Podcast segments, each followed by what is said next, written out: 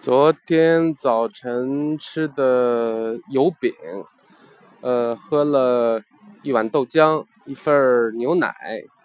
昨天中午呢，我吃的是日式料理。那我还是按照以前的原则，30口菜，30口饭。走路呢，中午走了大概有2公里。昨天晚上呢，吃的是酸奶，然后这个3块这个好炖。那昨天晚上我称了一下，这个体重是 177.2，体脂是 26.7%。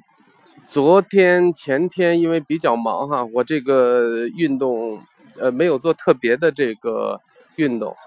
那今天呢，我看到了一篇报道。我觉得挺有意思的。这篇报道就是一个最新的一个研究，是英国的一个最新的研究。他说呢，每周快步走70公里以上，对于这个心脏病患病的这个几率是会增加的。也就是说，其实运动这个事情啊，它也并不是说越多越好。那每周70公里的这个距离的话，换算到每天就是每天10公里。所以说，我觉得我还是坚持之前的这个观点啊，就是身体它是需要休息的。你可以一周运动5天，然后周末休息2天，也可以在你觉得累的时候，随时你就去休息。我觉得这个事情不用纠结说每天都去运动。那你最重要的就还是要养成一个生活习惯，就是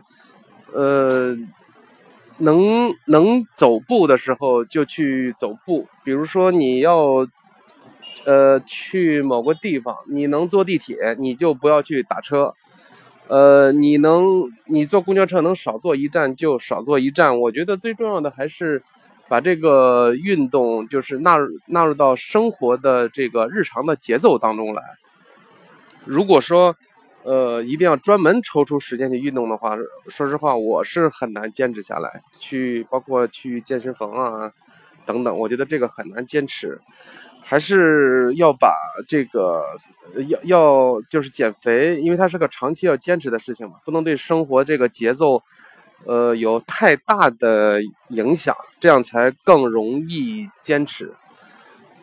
所以我想就是一个呢，就是运动这个事情不能太追求这个距离太多，运动过量那其实对身体也是有损伤的。通过这种方式来减肥呢，其实是得不偿失的。另外一方面的话，就是减肥还是要，我觉得不能影响你生活的正常的这个节奏。尽可能和你的生活结合起来，把你每天的节食啊、走步啊，就放在生活当中，我觉得这样更容易坚持一点，好吧？今天就这样。